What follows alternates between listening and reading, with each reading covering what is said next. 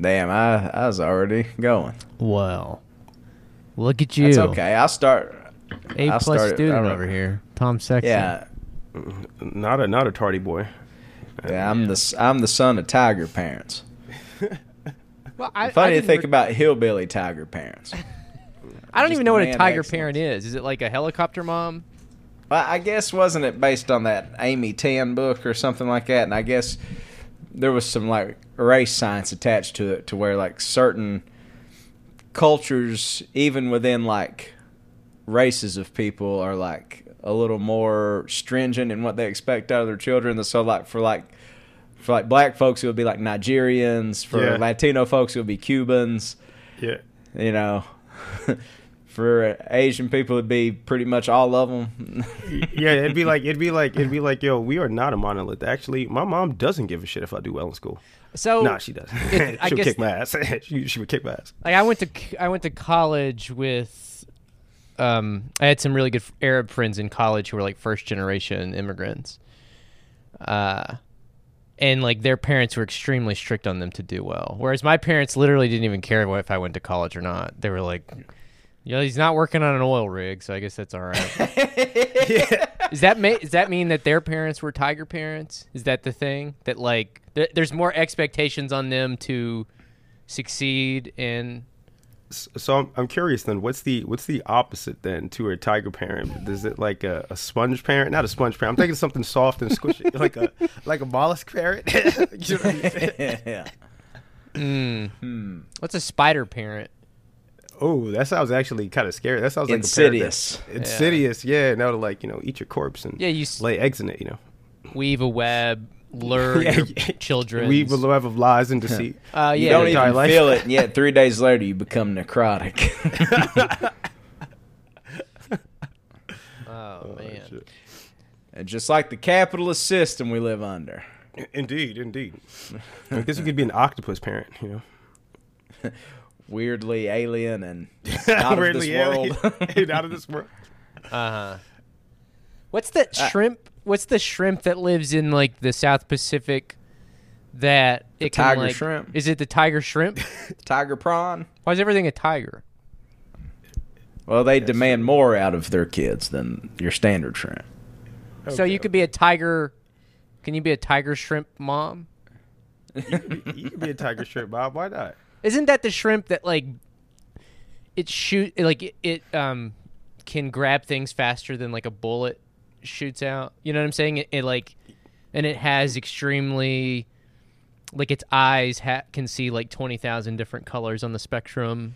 Oh, you're talking about something that lives deep down in the trench. I don't think that's a tiger prawn. Oh yeah, I think about that's some something Pacific else. Rib shit. Yeah, yeah, Yeah. yeah, specifically. I was like, God damn, I don't know if any shrimp. That's that's high achievement for a crustacean. you just kind of go through the world either being gross or delicious, or kind of both. Well, see, if you're a tiger shrimp mom, that's what you want for your kid. You know, for your spawn. You know, to be gross or, or delicious. yeah, to be gross or delicious. Listen. Hopefully not delicious. My parents only lived about nine minutes. All right, I'm I'm going to be gone any day now. I want better for you. I want to see you live like several days. You know. Back in my day, we only lived for like half a week. Son, I'm not always going to be here. You walk like twenty thousand leagues to school and die halfway.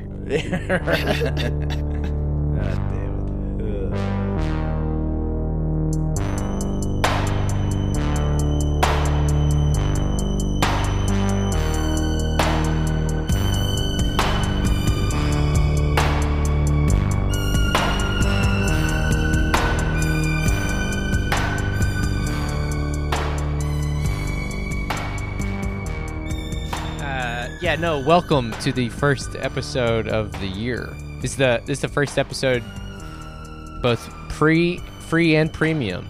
Um, we are recording live in 2024, the first week of the year, and uh, you know, right out the The gate, last week of forever. the la- the last The week. last year forever. The do, you, do you think that? Do you really think that? Do you think that? This Nah, is- nah, nah. Every every year we we I feel like um especially when I was a kid I felt like uh, we were I guess as I gotten older we're inching more towards apocalypse. But uh I don't know, man. I guess the world's felt like it's ended uh, numerous times for other people's civilizations. So nah, it's just gonna be another year, you know, good and bad. I've wondered that because for several years everybody's been saying like, yeah, we're entering towards apocalypse.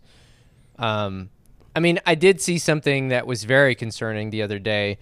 The Great Lakes typically have an ice coverage of 55% during the winter months, causing at least half of their surfaces to freeze. As of yesterday, they had a combined ice cover of just 0.2%. Yeah, damn. So Dog, I thought you were going to hit me with like ten percent. I was like, oh, that's not a good trend. No. that's that's alarming. dude, so if you, Yeah. I guess if you like outdoor uh, hockey, you know, if you're uh, playing hockey on the uh, the Great Lakes, uh, it's all field hockey now. it's all field hockey now.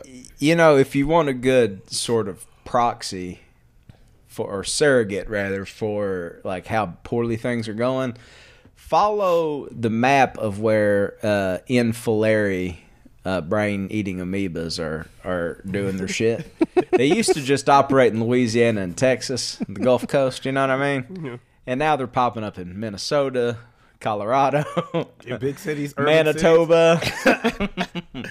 You you know what else is a good barometer too for um you know not to I mean, we're already getting into the doomerism but I mean this is just I saw this this uh with this I mean yo we're just called balls and strikes that's what you always say Tom but I saw that there have been 14 species of bird I saw that. um, yeah that have went extinct in Hawaii in 2023 which I mean I'm not even getting into it man but just thinking about you know settler colonialism and climate change and populations that are going to be most adversely affected and seeing those 14 i think species of bird in hawaii i mean it just kind of it kind of just uh, uh, draws the, the circle you know draws it home you know what i mean in Yeah. a very depressing bleak way you know I think that's actually a good point, and I think that like if we're talking about the start of a new year, the start of um, establishing some themes and concepts and trends and patterns up front that we'll probably see play out over the year and over this decade. Obviously, you usually need a few years at the beginning of every decade to understand like what the decade is going to look like. But like you need to let it cook a little bit and you need to let it cook. Yeah, that's right. true.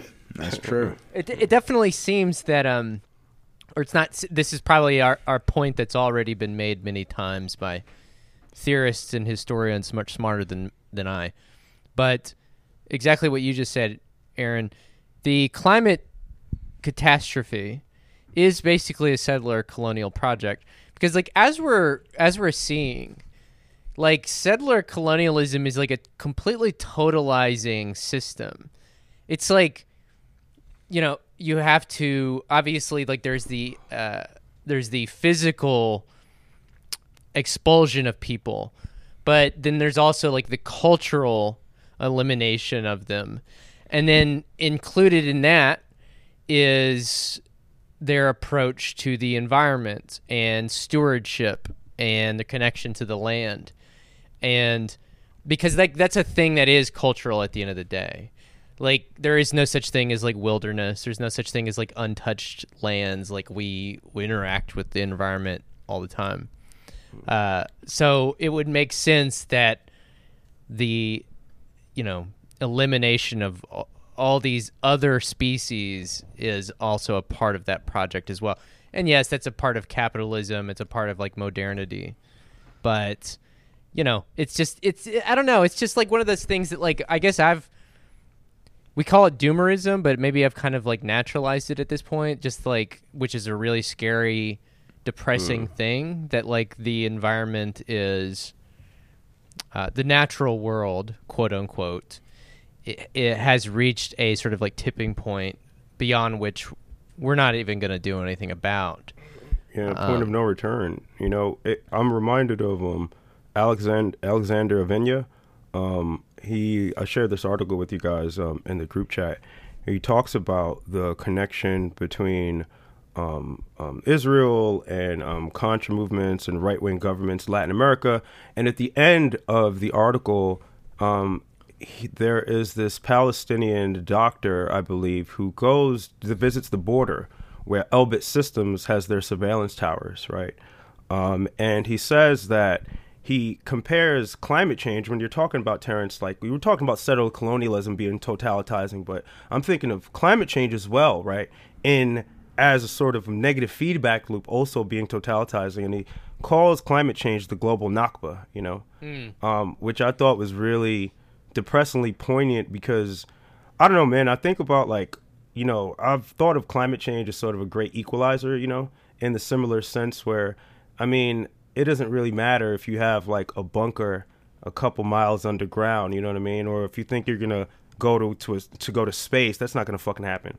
But at the same time, though, there are gonna be populations and communities that are obviously gonna uh, be more negatively impacted because historically that's been the case, you know. Yeah.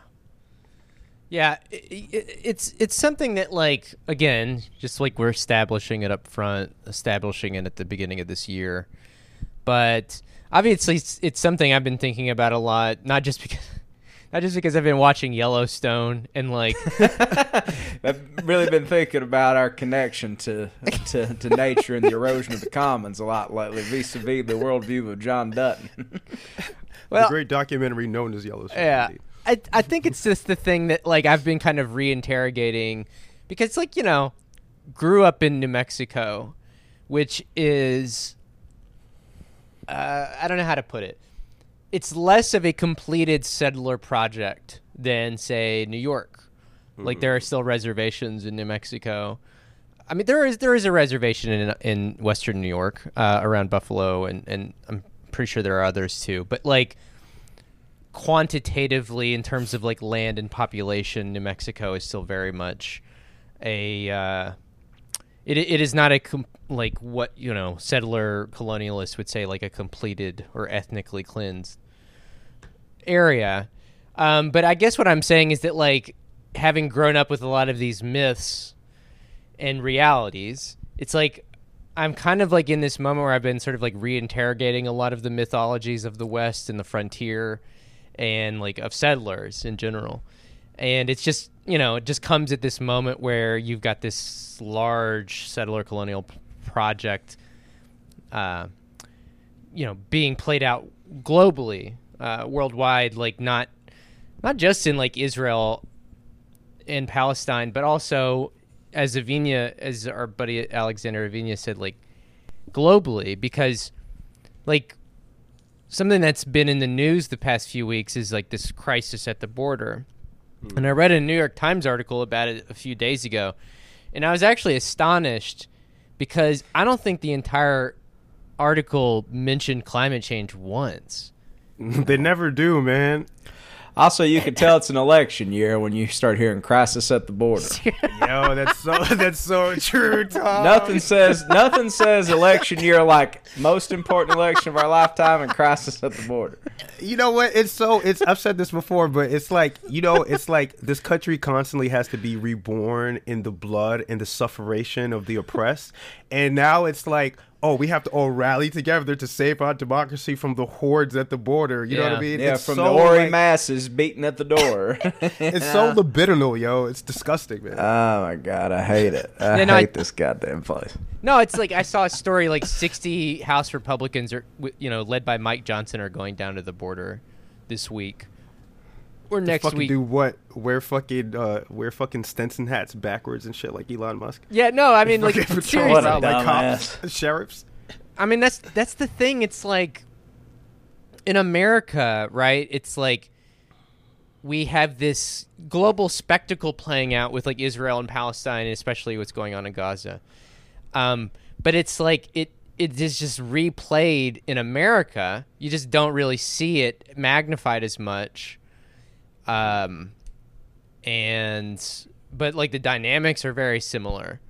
Because like let's face it like america like the west like that area for example i grew up in new mexico. New mexico is like one of the few states that has passed you know quote unquote hands. Um other you know as compared to like a state like new york for exist for example. It's like first you know obviously it was the land of the indigenous um you know the pueblo people dene and everything then it was new spain then it was Mexico, and then it was the United States. But it's like obviously that that entire process is a settler colonial process, and it's still ongoing and it's still in motion. But you're right. Like it gets buried and pushed to the sides, except when it's an election year, and then all of a sudden it's a crisis again.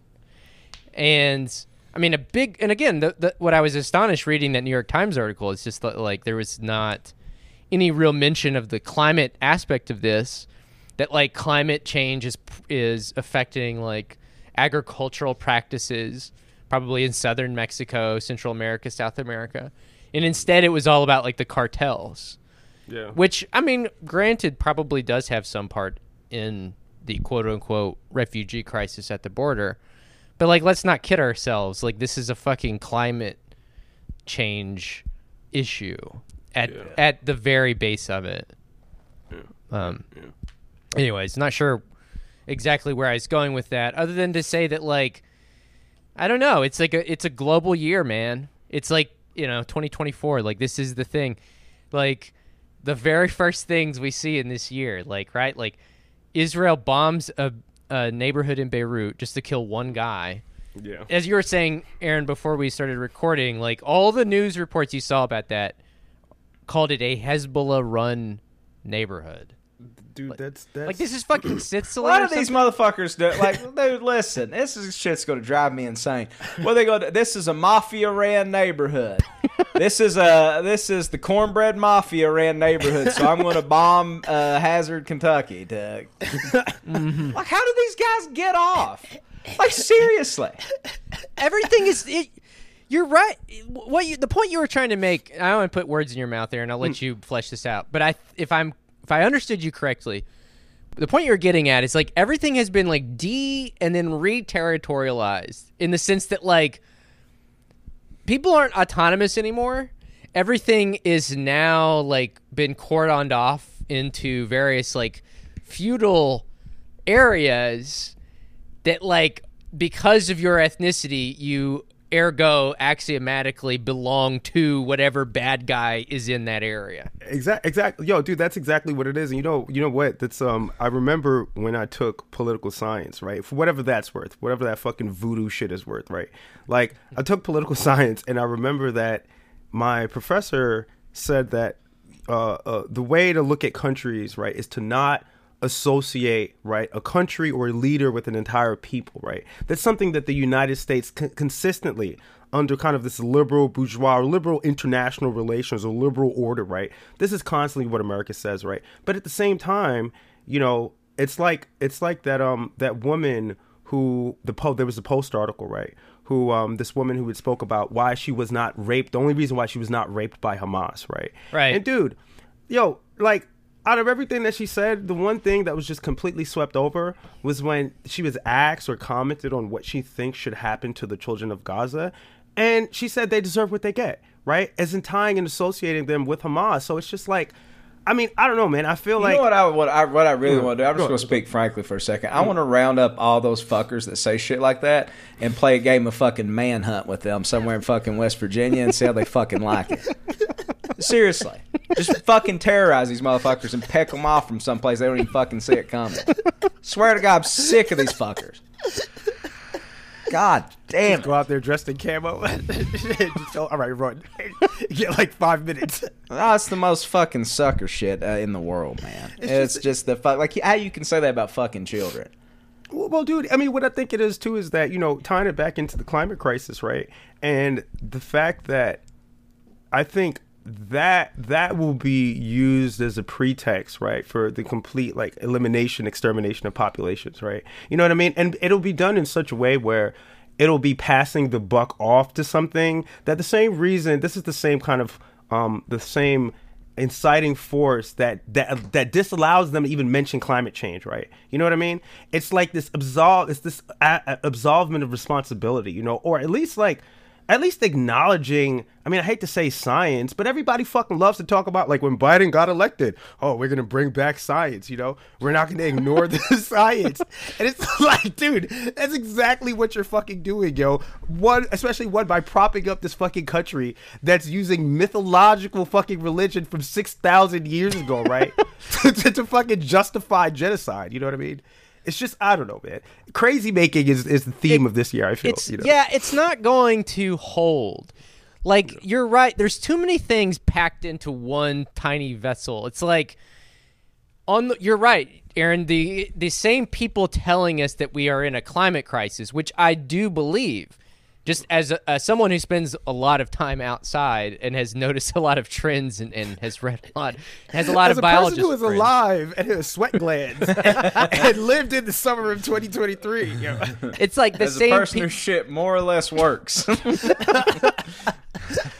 like the same people telling us that and and and we've pointed this out on the show before but the same people telling us that like in this house we believe in science are also the ones backing to the hilt the genocidal ethno state that claims sovereignty over land from a deed written by God. I'm And not even making that up. very up. much pseudoscientific. Yeah. Yeah. Remember when we did like one of our earlier episodes was called the March for Pseudoscience. Yeah. You know what I mean? And like this is kind of what this is. You know what I mean? Like uh, what do you call it? What what's the his, historical analog for pseudoscience? Like I guess hagiography to some degree, although it's not a one to one. Yeah, yeah, yeah, yeah.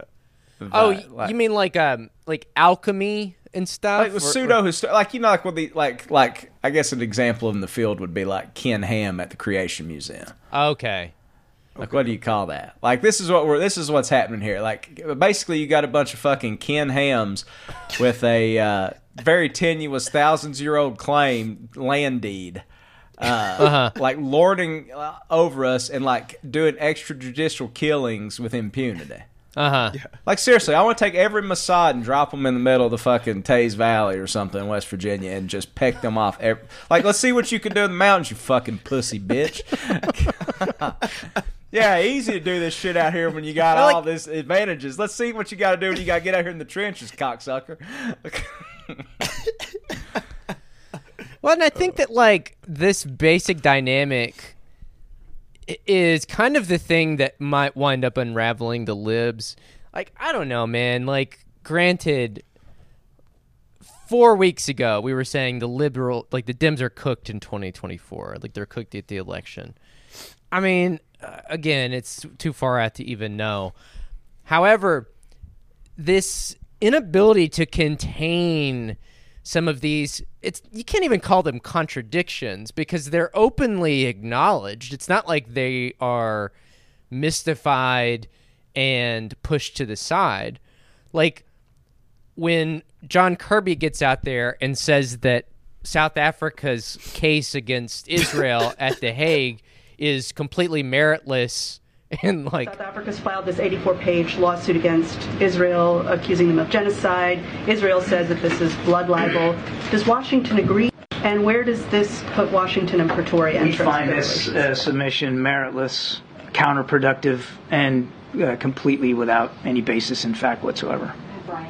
Dude, that was unreal. That- Yo, I mean, I, I'm not to cut you off, Terrence, but I just wonder, and I know this is a moot point. We've said this before, and I mean, I don't want to even pathologize these people because they're all fucking psychotic. But like, I mean, like, could you imagine? Like, I mean, did it? Somebody tweeted that like Reagan had said. I think Reagan at the time had said that any uh, sanctions against South Africa, right, by the United Nations was counterproductive and was using the same sort of language that. Oh so my it's just God. like, yo, I when would these t- people, when these people are shriveled up and dying, right? You know what I mean? And it's just like. Will any of them see like not even justice like in a court of law like take them to the Hague? I'm just saying like I don't even know, man. It, it just it's just maddening. It's maddening. Sure, dude. sure a sign you're fucking up is when South Africa's trying to get you tried in a court of law. Literally, dude. Like that's how you know you, you're. That's like just like you know. A, a former genocide factory, bro. That's Like, three feet away from Rhodesia, taking you in trying to get you tried for war crimes. You know what I mean? Oh well, it's Oh like God, and dude. th- I mean, I guess the thing there is that, like, you know, obviously what John Kirby said was merit. He said that their 84 page lawsuit accusing Israel of genocide was meritless, counterproductive, and completely without any basis in fact whatsoever. It's like, at the same time, you see, what was that woman's name? She's M- an Israeli MK, Tali Gottlieb, said, Without hunger and thirst among the Gazan population, we will not be able to recruit collaborators. We will not be able to recruit intelligence. We will not be able to bribe people with food, drink, medicine in order to obtain intelligence. And we know that finding the abductees is a supreme and super important goal. And uh, basically, what she was just saying was that, like, yes, starvation, famine, which, by the way, the, I don't know if y'all. I I don't know if y'all read that Isaac Chotiner interview in the New in the New Yorker about the famine in Gaza. But it- That's it, insane, was like, man. dude, it was incredible. Did you I see that's mean- basically saying that 85% of the highest category of famine victims in the world are are Palestinians. Right. Exactly. I mean, insane. you've got them saying this openly to the extent that like I read this article in the Guardian about the South African case against Israel and like they quoted several people in like former Israeli members of government who were by no means liberal. Like even they were saying like, "Yo, we've got to tone down the open calls for ethnic cleansing and genocide. Like this is not we should like this is this is not something We're speaking the quiet part loud. yeah, you like know? I mean, that's the thing. It's like even former officials of Israel is go- going out there and, and saying like, "Yo, this case does have merit because every two days." Because we did it. We did that shit. yeah, because every two days someone comes out and says like, "All right, we're going to do ethnic cleansing." Matthew fucking Miller, like the State Department spokesman, like what was his thing? He was like, "We uh we we con- we condemn." Itamar Ben Gavir's like statements about ethnic cleansing, and then like 32 minutes later, Ben Gavir gets out there and says like, "We really appreciate, super appreciate your help, United States, but we're gonna keep doing the ethnic cleansing." Dude. Just saying, "Fuck you." Just Dude, I mean, you. just getting yanked around by a genocidal state with nuclear weapons. And I mean, like, providing cover every time that Israel does something right and the United States and media outlets provide cover. And then immediately, as you're saying, Terrence, somebody comes out and says, yeah, we should nuke Gaza. I mean, it's just like those. As you said, they're not even contradictions. I mean, at this point, they're known truths, right? Right. And they're just like bursting at the seams, right? Just snarling, you know what I mean? And it's just like they can't. I mean, you cannot contain that for too long, man. You can't. I mean, it's just like trying to like I don't know, like contain a bag of ferrets or something shit like that. You know what I mean? Like it's just gonna claw out and fuck your face up, man. You know what I mean?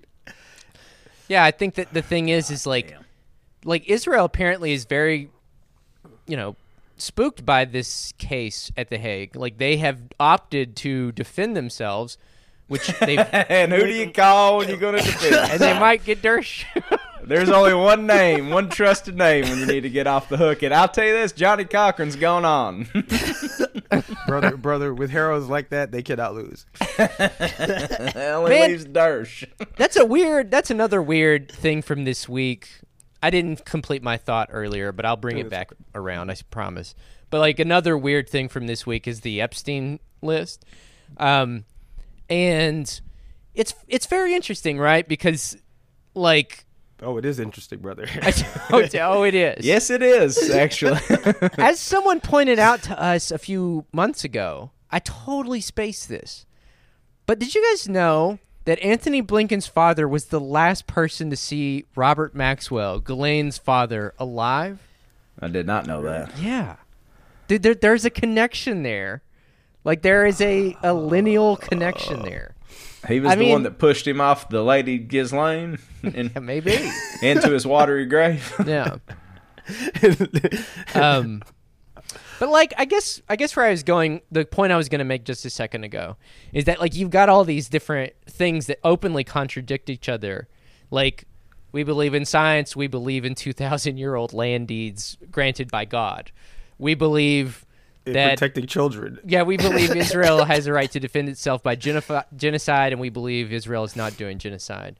We believe that uh, uh, we don't want a wider war in the Middle East, and yet we believe we've got to bomb Iraq, which I don't know if you saw that this morning. The, the United States like bombed Iraq to kill some like What? yeah. like, the fuck. Like this is like this happened in three days. Within three days, you get Israel bombing Beirut. You get mysterious explosions at a march in Iran uh, to commemorate the death of Qasem Soleimani. And then on the third day, you get United States bombing Iraq and killing multiple people, by the way, p- and pissing off the Iraqi like parliament and, and president. Let me just prime say minister. something too. And what we have to look forward to is the guy currently in there aiding and abetting one of those nations, and the other guy who nuked the guy on a whim. yes. And those are the two guys jockeying to to lead us going forward. Uh-huh. Yo, dude, I mean, like, it, it's kind of what you said, Tom. Like going into every uh, election year, right? Like, um, um, you know, this uh, this fear fears about uh migration, right? But like, oh, th- like I feel like there's a similar dynamic, man. Like this also, like, kind of um, almost like.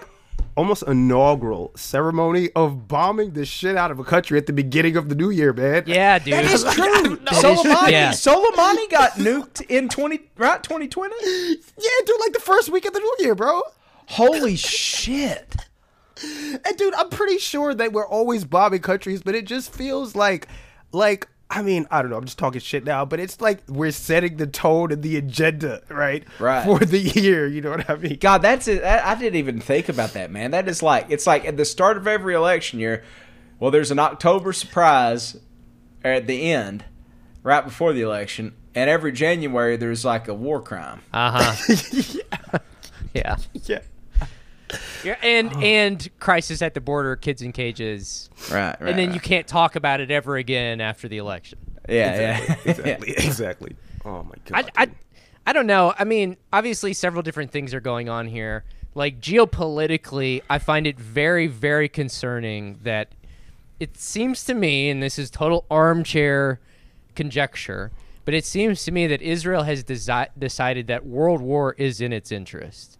And hmm. I was talking to somebody about this Hell of recently. Do what? That's a hell of a gamble. Well, and it's and and the thing is, is like why, right? The question is why, and I think that for me, anyways, my diagnosis of that all goes back to September, right? Like the talks between Saudi Arabia and Israel, like these normalization talks, like the forging of a new Middle East, one that did not include the Palestinians, and the way that I see it, like Israel basically has decided that to consolidate all its settlements and shore up its its land, its labor systems, its uh, its political economy, it has to be in full control of everything that goes on in the West Bank, perhaps even Jor- Jordan after a certain point, um, and in Gaza, and the only way that's going to happen is through some sort of like baptism by fire, um, and by that I mean like a war, right? Like, and and and they know that the United States will back them fully to the hilt in whatever happens. I mean, this is almost a test run to see how much the United States is willing to go, right? Right. To back them, you know. Well, that's and that's the thing. Like this calls into because like I guess if if there's any themes that we will probably see over the course of this year, and again, I may come back to this and say like that was extremely naive and blinkered. But it seems to me that this will be the year that the crisis of liberalism becomes so acute and pronounced that it starts collapsing in on itself.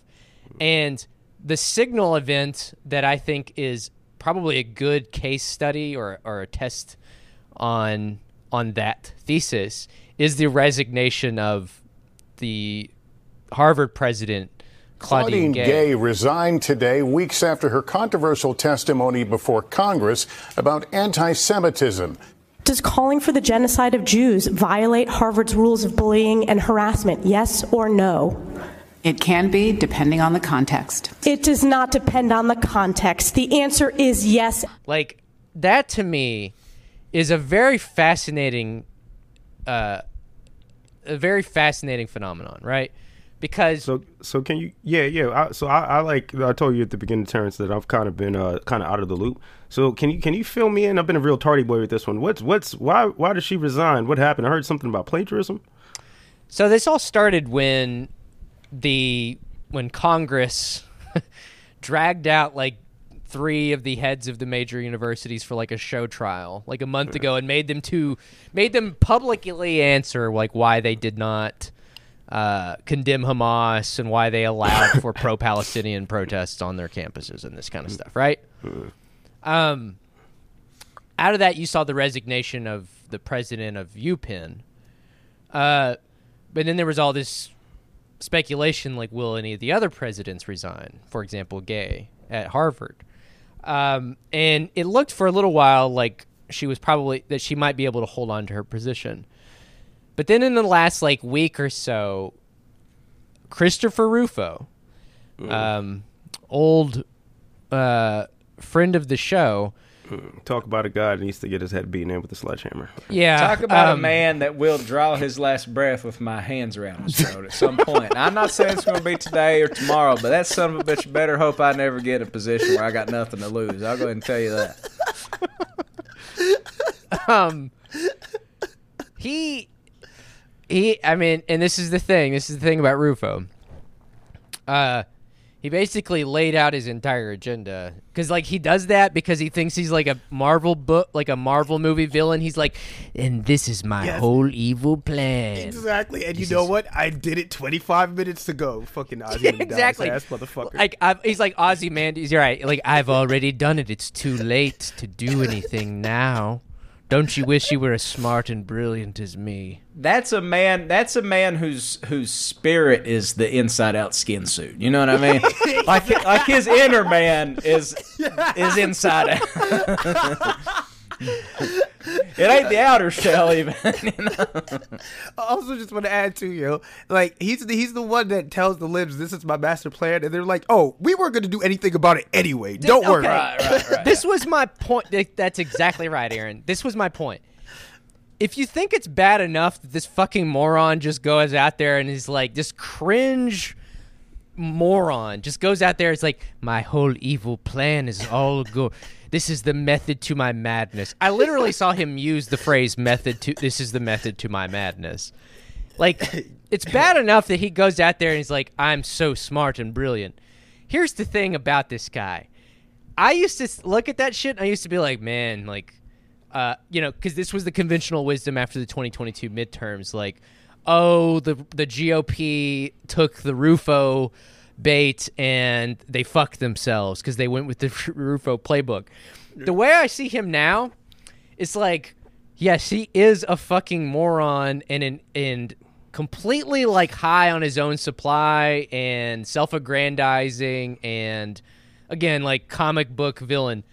What's even more depressing and sad than that is that there are a group of people who actually fall for it and actually have to fucking play the foil to him and those are the liberals. Charlie Brown football ass motherfuckers, yo.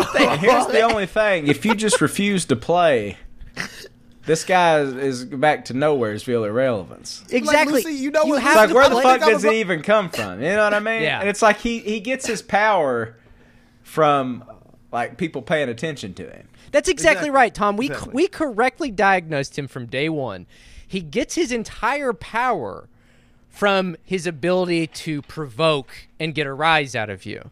Like he is completely powerless at the end of the day. I mean, granted, he can marshal all these right wing forces that are more and more as the election approaches, looking like they're going to probably try to steal the election again. Um, however, like he's not an evil genius. He's not a master manipulator. Like his, his the the extent of his manipulation requires that you also be manipulated and play ball with it. If you And don't, amplify, yeah, yeah, right. exactly. Right, If which is far easier to do when you're basically uh, living rent free in the dumbest people alive's head. You know, and like and the thing is is that harvard completely capitulated to it. So what rufo said he was going to do and what he did was he raised a big fuss over claudine gay's scholarly record. And the fact that apparently she had plagiarized i saw the instances of plagiarism. It's not really my place. I'm not a judge of plagiarism.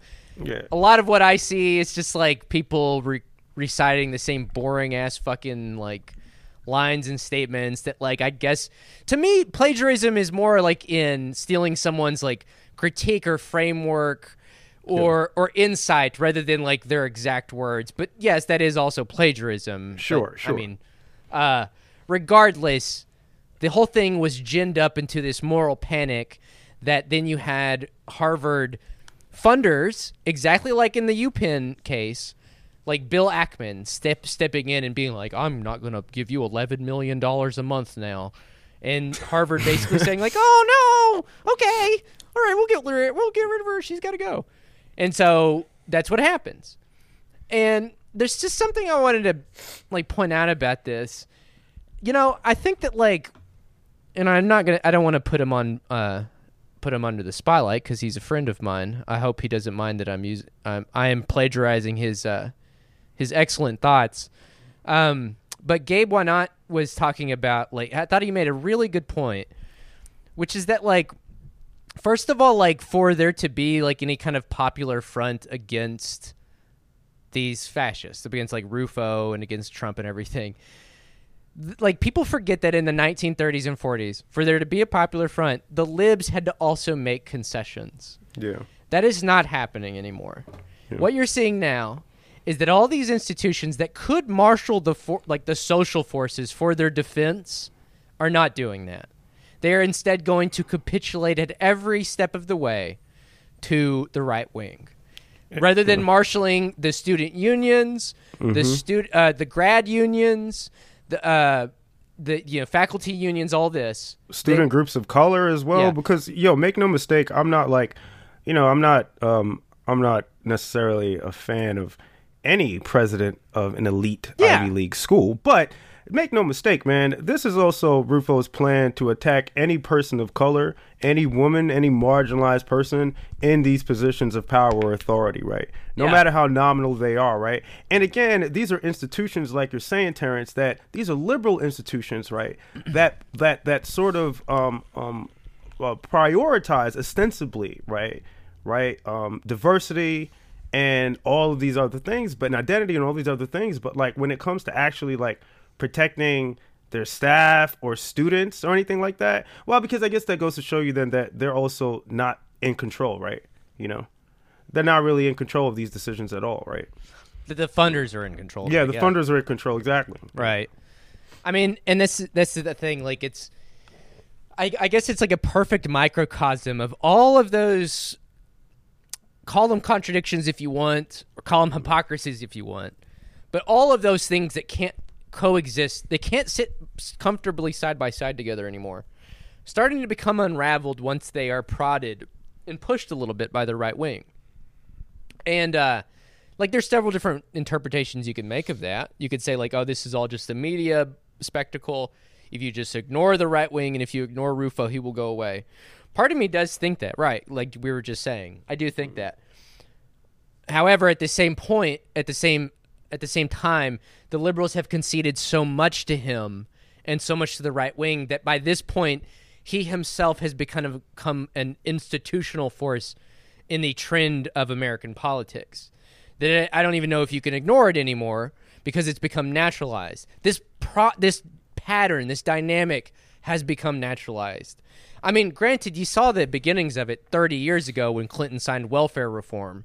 And once they caved on all these concessions to the right on foreign policy, on uh, yeah, the social social. I was thinking net. about I was thinking about Clinton today in the context of like some friends and I were talking about the, the Scots Irish and how that like they didn't really ascend to high heights in the arts necessarily music I guess to to some degree, but like in politics they've done astonishingly well. You know what I mean? And it's kind of driven by like almost like the hillbilly version of like uh, Scott Fitzgerald's like sort of class anxieties about trying to keep up with the Joneses of like the Tony like sort of Ivy League crowd. It just permeates itself in his work. And like how Bill Clinton essentially sold his people down the river because of that class anxiety. You know Yeah, why? the, the wasps needed a foil. Like they Yeah. needed they needed an ethnic white identity to like project themselves up against. And and furthermore, they needed the Scot- the Scots Irish who were basically their settlers Yeah. to then to then adopt their own policies and been basically, you know, That's why like the wa- like 60, 70 years ago, the wasps were the ones hanging out with the Epstein types. Mm-hmm. Now you've got Right, Clint- yeah, yeah, Clinton hanging out with the Epstein types. Yeah, yeah, yeah. You know, you know what it is too. I think even just you know, generally speaking about liberalism, it's like whenever you adopt their framing. When I say they're the right, whenever the liberal liberals adopt the right's framing, you've already lost. You know, you've already allowed this like miasma of their worldview to like kind of like you said naturalize, right? Sort of like I don't want to use the word discourse, but it's political discourse, right? And I guess the whole political spectrum in itself, and it narrows that aperture of political possibility. You know what I mean? When Yeah. you don't beat back, when you don't push back and marshal the forces that you have. But I mean, again, then again, man, like if part of that marshaling of the forces is like the the left, right? Whether I don't know, it's weirdos like us, or whether it's like you know progressives, and they obviously we're seeing this with with um, with Israel and, and Palestine. They obviously don't give a shit about us, right? They're willing to throw us under the bus, right, and call us Hamas supporters and terrorists, you know, and anti-Semites, right? If it means that they fucking lose an election, even if it means they lose an election, you know. Yeah, I mean, did you guys read Claudine Gay's op-ed after she got fired? Nah, man, I don't even want to. Goddamn, yo. Dude, it was pretty fucking. She'd be like, "I'm sorry for for not cracking down on students protesting against genocide." literally exactly what she said, Aaron. She said, um, fucking she said, "Yes, I made mistakes in my initial response to the atrocities of October 7th. I should have stated more forcefully what all people of good conscience know: Hamas is a terrorist organization that seeks to eradicate the Jewish state." And at a She's running. yeah, give her like two years. She brought Yeah, she's running. Uh, and at a congressional hearing last month, I fell into a well-laid trap. I neglected to clearly articulate that calls for the genocide of Jewish people are abhorrent. You did fall into a trap. You're doing not it the one You're you in think, the trap. You're in the trap. Not the one you think, sister. You've not escaped the trap. You're still obviously in it. You're in the panopticon right now. They're looking at you, laughing at you, dog. I, I just I think that to me, I don't know why this is because I don't even really fully care. Like I have an undergrad degree between the three of us. Aaron, I did. You didn't even finish college, I right? even fin- I Tom, Tom's I college. barely graduated from a mediocre state school. I mean, I do mean barely. That's not even accredited anymore, right? well, my de- my department's not. We got like half a doctorate between us or some shit. yeah, and I I have a bachelor's from a state school as well. But like, you know, I think the thing is is I don't even really care that much. Uh, I mean, I do I do care. Like obviously like we talked about like West Virginia University. Universities are one of the last bastions of a kind of safety net. State universities anyways, like WVU, like uh uh, land grant institutions and stuff because as you strip away the social safety net you at least give people an opportunity through the sort of meritocracy through uh, various uh, means tested measures or whatever to level up to be socially up upward uh, upwardly mobile. Eh, but like as we see the the attack on the university we're not even having that anymore. And the thing is, is that the university could be kind of be, be a last bastion of both liberalism as a as a political force, but also as a reflection of itself and like it of its own missions and goals and aims and everything. Granted, I don't think that like I still fundamentally I brought this point up a few weeks ago. I still fundamentally do not think the Democratic Party is finished by any means. Mm-hmm. Granted, things can happen very fast and the whole thing could just collapse. However, at the same time, I see that like tons of people still vote for Democrats. I went and saw Barbie. I don't know why I've latched onto the Barbie thing, but when I went and saw Barbie in fucking Norton, Virginia, the fucking house was packed. Yeah. Like that movie made like a billion dollars. People went back and saw it over and over. And that movie is liberalism distilled. What if, what if you trans? You just made me think about something, dog. All right, so if that movie did like phenomenally well, right, in 2023, right, like like could we use that as a barometer for like how many? Could we turn out all the people that went to buy Barbie tickets? Can we turn them out to vote for Joe Biden? Should Joe Biden team up with Margot Robbie and Greta Gerwig and like go campaigning? They will. And, like he could drive a big pink truck. You know? I'm sure they will. That's the thing. Like this is the Pussy Hat marches, right, were the biggest Yeah. like marches in American. They're big protests in, in American history. Like numerically, quantitatively, they are still a massive social force in American society. However, that doesn't really mean a whole lot when you've got like democracy, like them taking like sandpaper to democracy and just kind of like wearing it down at the edges Well, and fucking. that's the problem when you're very good at fundraising but don't have any conviction. You know what I Right. mean? Like you can raise monstrous amounts of money and do all this, that, and the third, but you're not. It's not going to avail anything for anybody. who who who was it that said what Iran, um, Iranian president was it that said um or leader that said America's heroes right are like you know these superheroes right like Batman and I think you could also extend that to celebrities. I think he said SpongeBob. SpongeBob exactly yep. And it's like what you just kind of said right like like like like the Democrats are like a really good like how can I put it man like a, not not a really good PR firm not a really good PR firm but they're all wrapped up in veneer and aesthetics but they don't have any conviction backed up behind that they're like a Roland Emmerich film, dog. You know what I mean? It's a lot of explosions and a lot of cool shit going on, like on the surface, but you sit for two hours and you feel like you've been induced into a coma. You know what I mean? and you don't galvanize anybody. So it's just like with all of these contradictions and all these institutions, these hollowed institutions of liberalism, sort of like like the the fetters are breaking and being attacked left and right by well by the right. Like what do you have left? You know what I mean? Like I don't you know you don't even have like you don't even have the the cool shit that to the Roland Emmerich movie. You know what I mean? You don't have anything. You know. Yeah, I think that we'll we'll probably look back and we'll see 2022 as like the high point of I don't even know what you would call it. Maybe like liberalism's last gasp, right? Like, I, and again, that's probably very premature.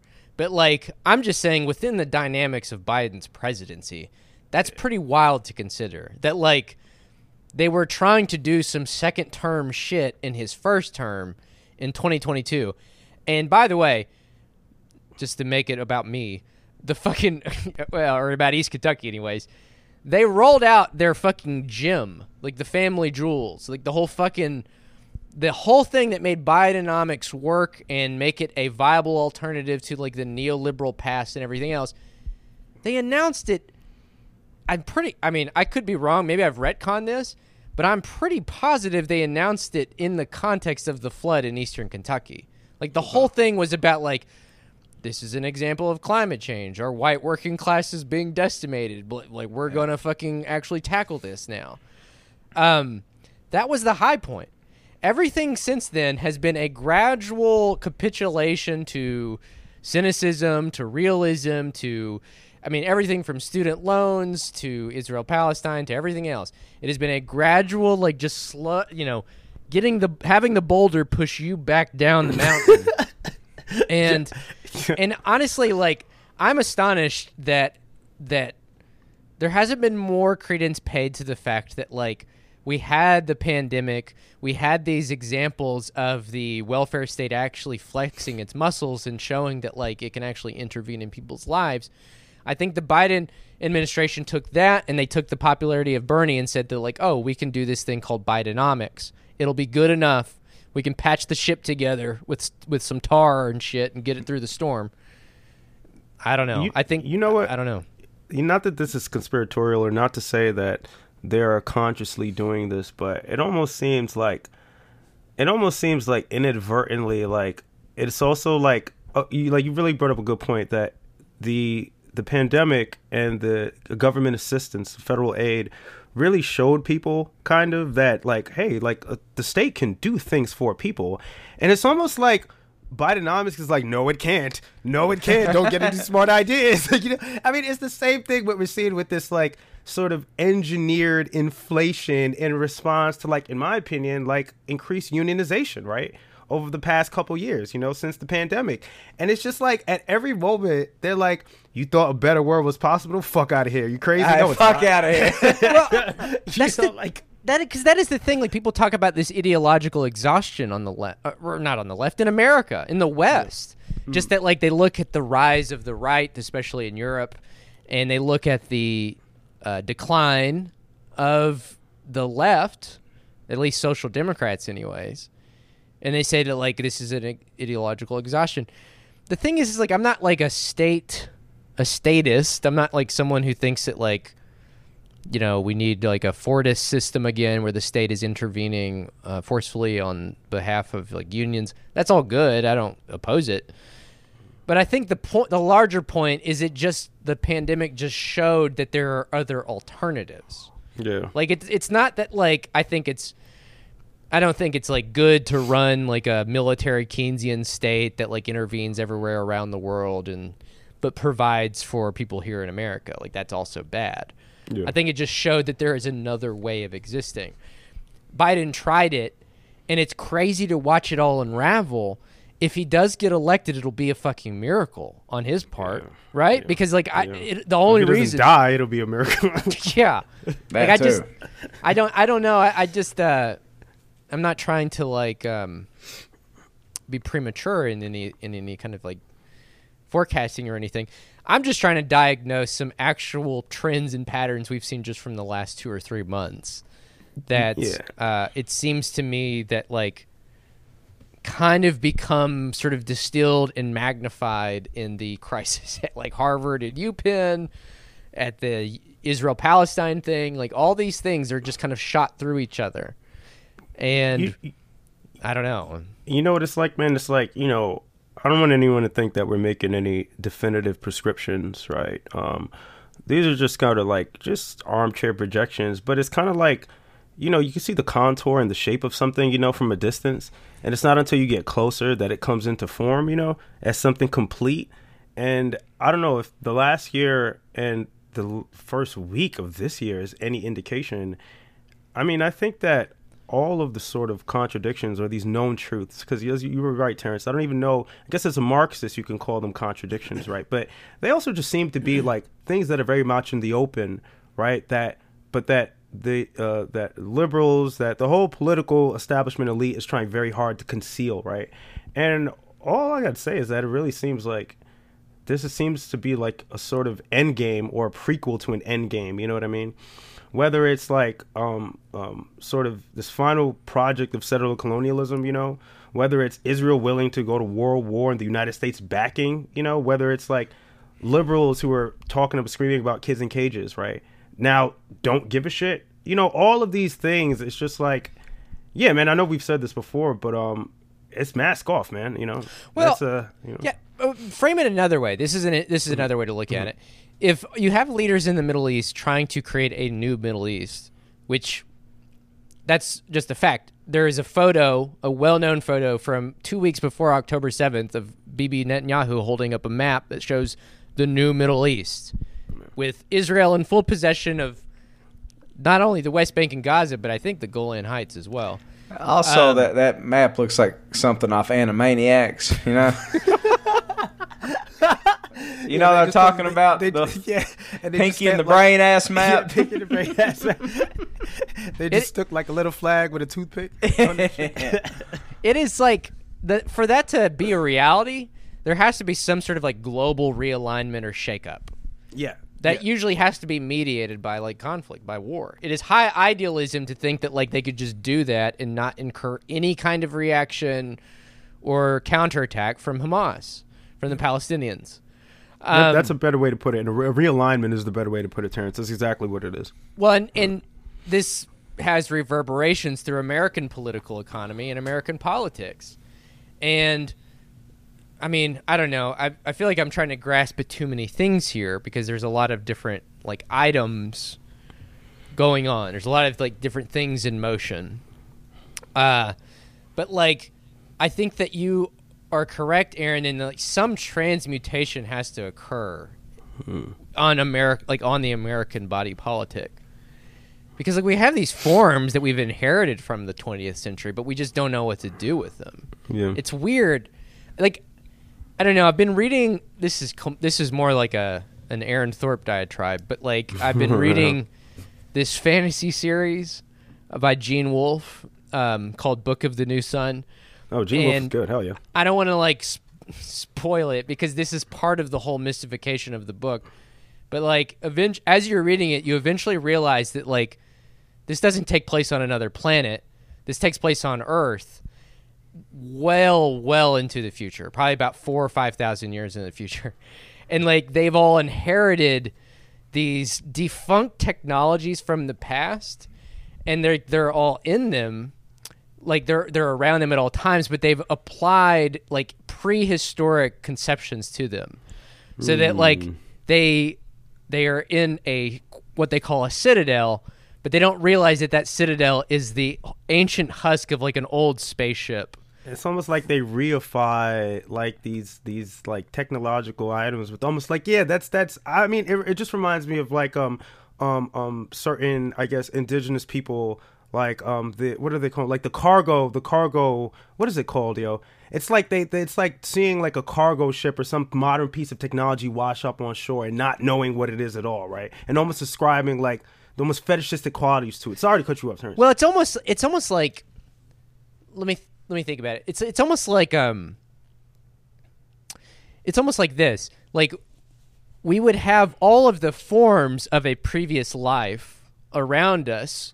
That previous life in those technological forms and and even political vehicles shaped the present day, but it was so far into the past we don't even know how to use them anymore. Hmm. Like they, but we still deploy them for current circumstances, and the result is always like deformed and and weird and violent, and usually it blows up in our faces, and we we think that that's magical or something like that. Mm. and so like that's and so that's that's kind of like the the thing. It's like we've inherited the 20th century and its baggage, like the ideologies, the the fealties to ideology, the reverence we have for ideology, and like the political forms like parties and everything. But we don't know how to engage them anymore. Like they they exist around us like a spaceship that like looks cool and sleek if only we could realize how to use it. Yeah. Not realizing that like perhaps the atmosphere and the world around us isn't even amenable to using it anymore. Yeah, You know what I'm yeah, saying? yeah. Like it, no, no, man. That's that's that's. I mean, it's like I think I've used this example too. It's just like it's like trying to grow out of this husk of an old world. You know, you know what I mean? Like almost like a crustacean molting. You know, yeah. and like we we haven't. I don't know. We haven't broken out of the show yet. Well, you know what I a mean? crustacean molting, it's like yes, the crustacean still exists and it molts, but like there's no water anymore. Everything is land now. Yeah, That- you know what I'm saying? You gotta like walk, motherfucker. You gotta learn to breathe air. yeah, you better sprout them legs, motherfucker. this ain't the primordial ooze anymore, motherfucker. this here's the trenches, baby. That's a good episode. That's a good episode title. I think that's the, that is the that is the exact point I'm trying to make. The left somehow cannot theorize and con- conceive of new forms, whatever that would be. It, it, it is it is so bogged down and stuck in the baggage of the 20th century that it can't it still can't quite break out of it. I guess that's why we're all tailing liberals, right? It's why we're all like concerned with their concerns and we kind of get wrapped up into their hysteria and not only their hysteria but their nihilism. And, and it doesn't it all feel so dated too? Yeah. Like, doesn't liberalism feel like it's from 2007 or something? Like, you know, its Yeah. current conception, it's like it feels like it's just like coasting on the detritus of like their glory days, like around like just right before Obama was elected. Uh-huh. feels they feel like the first iPhone dog that you. They really do, like yeah. a bottom drawer. you know what I mean? Like Yeah. Well, and that's the thing. Like we get, we get, we almost get captured in a, in a sense by their idealism and their nihilism. Like those two things. Like their idealism represented in the biodynamics thing, but then the flip side inverse of it, their nihilism surrounding Israel and Palestine. Right. Mm-hmm. And so it's like we have no way of breaking out of that ourselves. It's like why I hesitate to say this. I do still call for a ceasefire. Yes, like it needs to end immediately. But at the same time, it's why every time I see one of those Al Qassam videos, I'm like, "Fuck you, man! Fuck yeah, those yeah, yeah, yeah. I, need to, I need to see Israeli soldiers blown the fuck up. While they just stand there aloof. Yo. It's like I, you know what I'm saying? It's like, yeah, just something to tide me over till y'all get right in the head about this. Exactly. I mean, I mean, maybe that makes me. I don't know. I've never claimed to be uh, a pacifist, even though I am a coward. Um, No, those things are not mutually exclusive, brother. Don't worry about that. but uh, I don't I don't know, man. These are these are all like very just like loosely floating thoughts in the ether.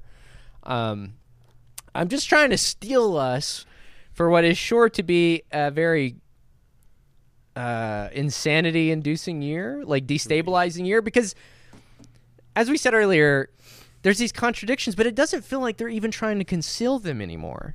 They're It, not. it seems like the opposite. It, it almost seems like it's like a shotgun blast. Like the point is to destabilize you as much as possible. it's accelerationist almost. It is. That's what, Ex- it, you're what right. that's what it feels like. It's like, dude, like you know, like I think people would.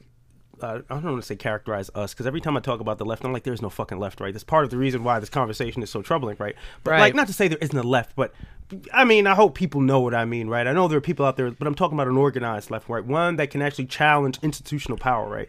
But like, ah, fuck, I even forgot what I was saying. But like, um, yeah, man, it feels like they're the ones that think that we are either pie in the sky or we're pushing things too fast, right? Too too uh, too hard, too fast. But it's like, nah, man. I mean, you guys are the ones that are like saying that the world is fine and everything is okay and it's on fire. You know what I mean? yeah. Like, not to be like, not to be like you exaggerate about it, be hyperbolic, but that's truly what it is. You know? I you know it's it's weird. It's like par- part of this, and again, I know we're probably like um, wrapping things up pretty soon, but like p- part of it is that the left has yet to develop a way to thoroughly reject bourgeois society in a mm-hmm. way that doesn't get us like immediately written off as insane people. Because we are. You know, because like this is the thing about like Marxism and about the history of Marxism and communism is that like after Marx died, Engels writes this thing called the Anti-Dühring, and this kind of becomes one of the foundational texts for Marxism in the tw- in the early 20th century, because Engels basically applies the Marxist critique to all of bourgeois society, including uh, the family, including you know social relations, obviously, but also science, like all the things bourgeois society holds dear to itself. And I guess that you can critique that. Maybe there's some things that are correct and things that are incorrect there, but you can see why he did it, because like you have this thing called modernity, bourgeois society, whatever, with all of its you know all of its features, science and rationalism and categorization, like philosophical real- realism, race, the Yeah. the ideology of race, and settler colonialism. Obviously, capitalism. That's the thing that that's the mode of production that oversees all of it. But you have to develop some sort of worldview that comprehensively rejects all of those, but also retains the parts of liberalism that I find myself unable to d- abandon. For example, equality. Uh, Yeah, between- freedom of you know, speech. Right, freedom of speech. Uh, yeah, it's, but, but, but that's the thing. It's just like that's the thing that makes it hard to get out of the culture war. It's because like I believe uh, in liberation for LGBT. Uh, I believe in liberation for you know POC, indigenous uh, sovereign nations, and everything else. It's like how do you how do you develop a framework that includes those things, but also rejects everything bourgeois society has to offer, Yeah. and yeah. builds a, paints a portrait of, of one that is new and is attainable. Furthermore, Yeah. It's like how do you shake off these vestiges? You know, I don't know. I know we're closing out, but you you was- you you saying that like we're kind of like chasing liberals in this mode of chasing liberals makes me think that then that means that they're in the mode of chasing the right, you know? And that's Yeah. terrifying, you know what I mean? That means like they they like moth to a flame, they just kind of circulate and gravitate around the right. And then and I Uh-huh. don't want to say this means that the right has but I mean I think we are talking about again settler colonialism, we're talking about the West, we're talking about just the entire modern civilization the way it's been built. Yeah, it has been a fixed point of reaction, you know. Yeah. That all of this is revolving around. And we have to break out of that. You know, we have to break out of that sort of oscillation, you know. I think that's exactly right. I think that's why there seems to be so much energy on the right towards a future project, right? Towards a like a future building project. Because it seemed like for a brief moment in the 20th century that you could actually coexist. You could be in the Western settler colonial state, America, and all of the things that that includes, hmm. and at the same time have all the benefits of liberalism. Yeah. But it that obviously it's a false dream, right? It's a chimera. It's it's completely the husk has fallen away.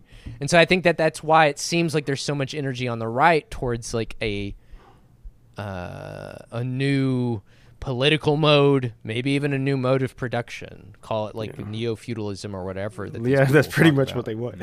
Yeah. Um, And so I don't know, man. It's it's. I, I think the left. It, it it's hard because like we are kind of haunted by the failures of the left in general. One of which is Israel. Like honestly, the way I see it, like I, I think Israel is one of the premier failures of the left. Right? It's kind of like a. It's kind of like the failure of socialism in one country realized Yeah. uh, because it was like socialism in one country at its most idealistic, like hyper self-obsessed, like uh, uh, vanguard of history. That, You know like, what? It, it thought it Go- could even it thought it could even build socialism without being settler colonial. It's like holy you, shit. you know what? Just to underscore that, why that's such a good point, dog. Like, um, I saw this post. I know you guys saw it. It was this IDF general or whatever, and he had his he's at his desk with his laptop. I saw and he says he says it says um some some stickers about unions and shit like that. You know what I mean? And then some like like union proud, union yeah, strong. strong. And I think there was like a sticker of like Theodore Herzl too. You know what I mean? So it's just like somebody said, this is this is the uh, this. There's no better indictment of social democracy than this image right here. You know? Yeah. And yeah, man. Yeah. I, that, I saw that too. I was really astonished. It had like Yeah, the was- Droop sticker on it. dude that's another again like let me close now that's just another i mean at that point i mean I guess that's a contradiction i mean that's just like a that's chimeric yo that's just something that even looking at it for too long and trying to process it i feel like i'm gonna have an aneurysm you know Well, that's that's because like you have to also critique and attack the very firmament of society itself. I mean, because that's the thing about like social democracy, right? Like it, it does promise a horizon of comfort, liberate, maybe even liberation for labor, and harnesses labor to do it. But like that's only one part of the puzzle. You have to completely like rearrange society and create basically create a new form of like governance. I mean, I guess call it democracy, even though I'm selling on the I'm selling on the concept, boys. I'm, I'm yeah I'm- boys I, I think i'm gonna i've for 2024 i've made a resolution to become more authoritarian in all ways in all ways possible to become completely ruthless you know I, I just think we have to come up with a new word. There's there's got to be a new word and concept to denote like the, what the political basis of uh, a new mode of production should be. I don't know what that would be. I don't know. I got. I'll, workshop that with. Yeah. Anyways, this has been pretty far-reaching. I'm sorry. I I um uh went into this without it, you know, just with just a couple of bullet points for the news this week, and this is what I came up with. But uh, but yeah, you know, I think that like final thoughts, final closing images. Uh, I don't know if you've seen those. Have you guys seen those fucking videos of like the IDF soldiers like doing skits before blowing up entire neighborhoods? Fucking psychotic. that's you know that's that's what that's the fu- that's the future my friends like i i imagine your entire neighborhood everybody you love all your friends and family getting blown up and expelled and then not only that but someone doing a skit about how it's pretty funny The butt I of mean, the joke. It's so honestly, it's so fucking grim that I have considered abandoning comedy and any pretense towards being funny. Like it's so that is so disgusting Yeah. that it's like I feel embarrassed even trying to be lighthearted about and comical. your- Trying to Uh, give no, you shouldn't be. They sh- they should abandon it. That's what it is. Yeah. You know, you know what though? I will say, man. Um, I feel like every now and then, and it's happened uh, frequently, I would say. It's like that one IDF soldier who, uh, after uh, in a home where the uh, uh, the residents had been expelled, he wrote on the wall, you know, his wedding date, you know, and then lo and behold, you know, maybe a few days, week, I don't know, it was reported that he'd been killed in action. So, you know, all I want to say is that, I mean, listen, man. Good luck. Uh, I mean, you know, I don't know, dog. It's just poetic justice. You know, you wanna you wanna uh, be openly and um, you know ostentatiously depraved, and you know, God don't like ugly. You know, Yeah. strike your ass down. Well, that's the thing. It's like closing out 2023, going into 2024. I was like, eh, we were like we were talking about before we recorded, Aaron. I was like, yeah, ba- mostly based on this conversation I had with a friend back home in New Mexico, who was just like, dude, I've seen your tweets. I agree mostly with what you're saying, but like, you've got to chill. Like, you're gonna go insane. Like, this is, you, you know, you you. uh Israel's not going to stop.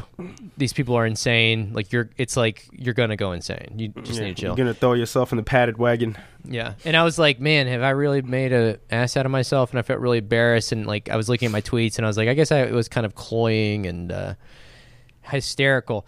But then I was like, well, I guess at the very least, I didn't get on there and say like, um, you know, we should turn Gaza into a national park, Yeah, right? exactly. It's like, it's it's Yeah, consider who's you know. Yeah. yeah, it's just Yeah. like, man, there is no shortage of people out there saying the most genocidal things you can imagine. People out there excusing the death of 12,000 children. You know what I'm saying? Yeah, it's, and it's just like it felt. It almost feels like it was a switch was flipped. I think that's that was the most kind of just jarring thing about it is that uh, I didn't know that there were many. There were so many uh, people walking around surreptitiously in uh, inside out skin suits. Man, Mm-hmm.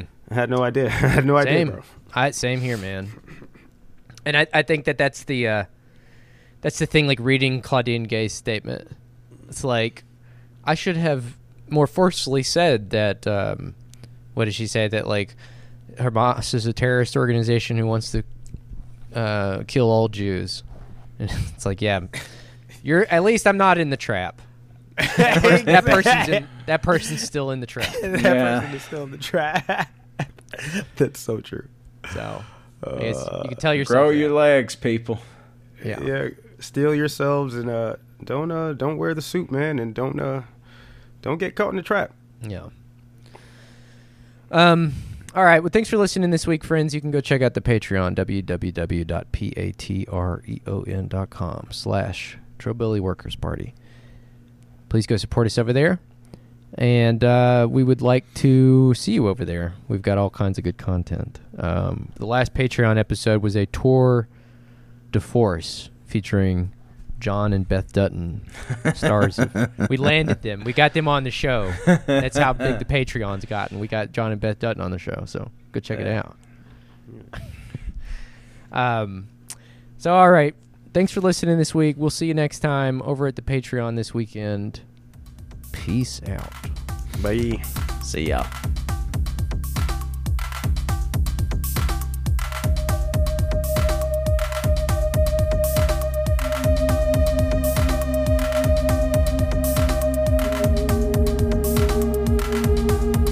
great detail on uh, on this bombing. Uh, certainly, our uh, our hearts go out to all the innocent victims uh, and their family members who are obviously their lives are going to be forever changed by this. Uh, I know you said you don't have any great detail on who was responsible, but can you rule out that Israel had anything to do with this? I, I would. I'm not going to speak for another nation. That this was the Soleimani anniversary, uh, did you have any intelligence that something was being planned for this day? We certainly had uh, no indications that there would be some sort of violence surrounding uh, the anniversary of his death.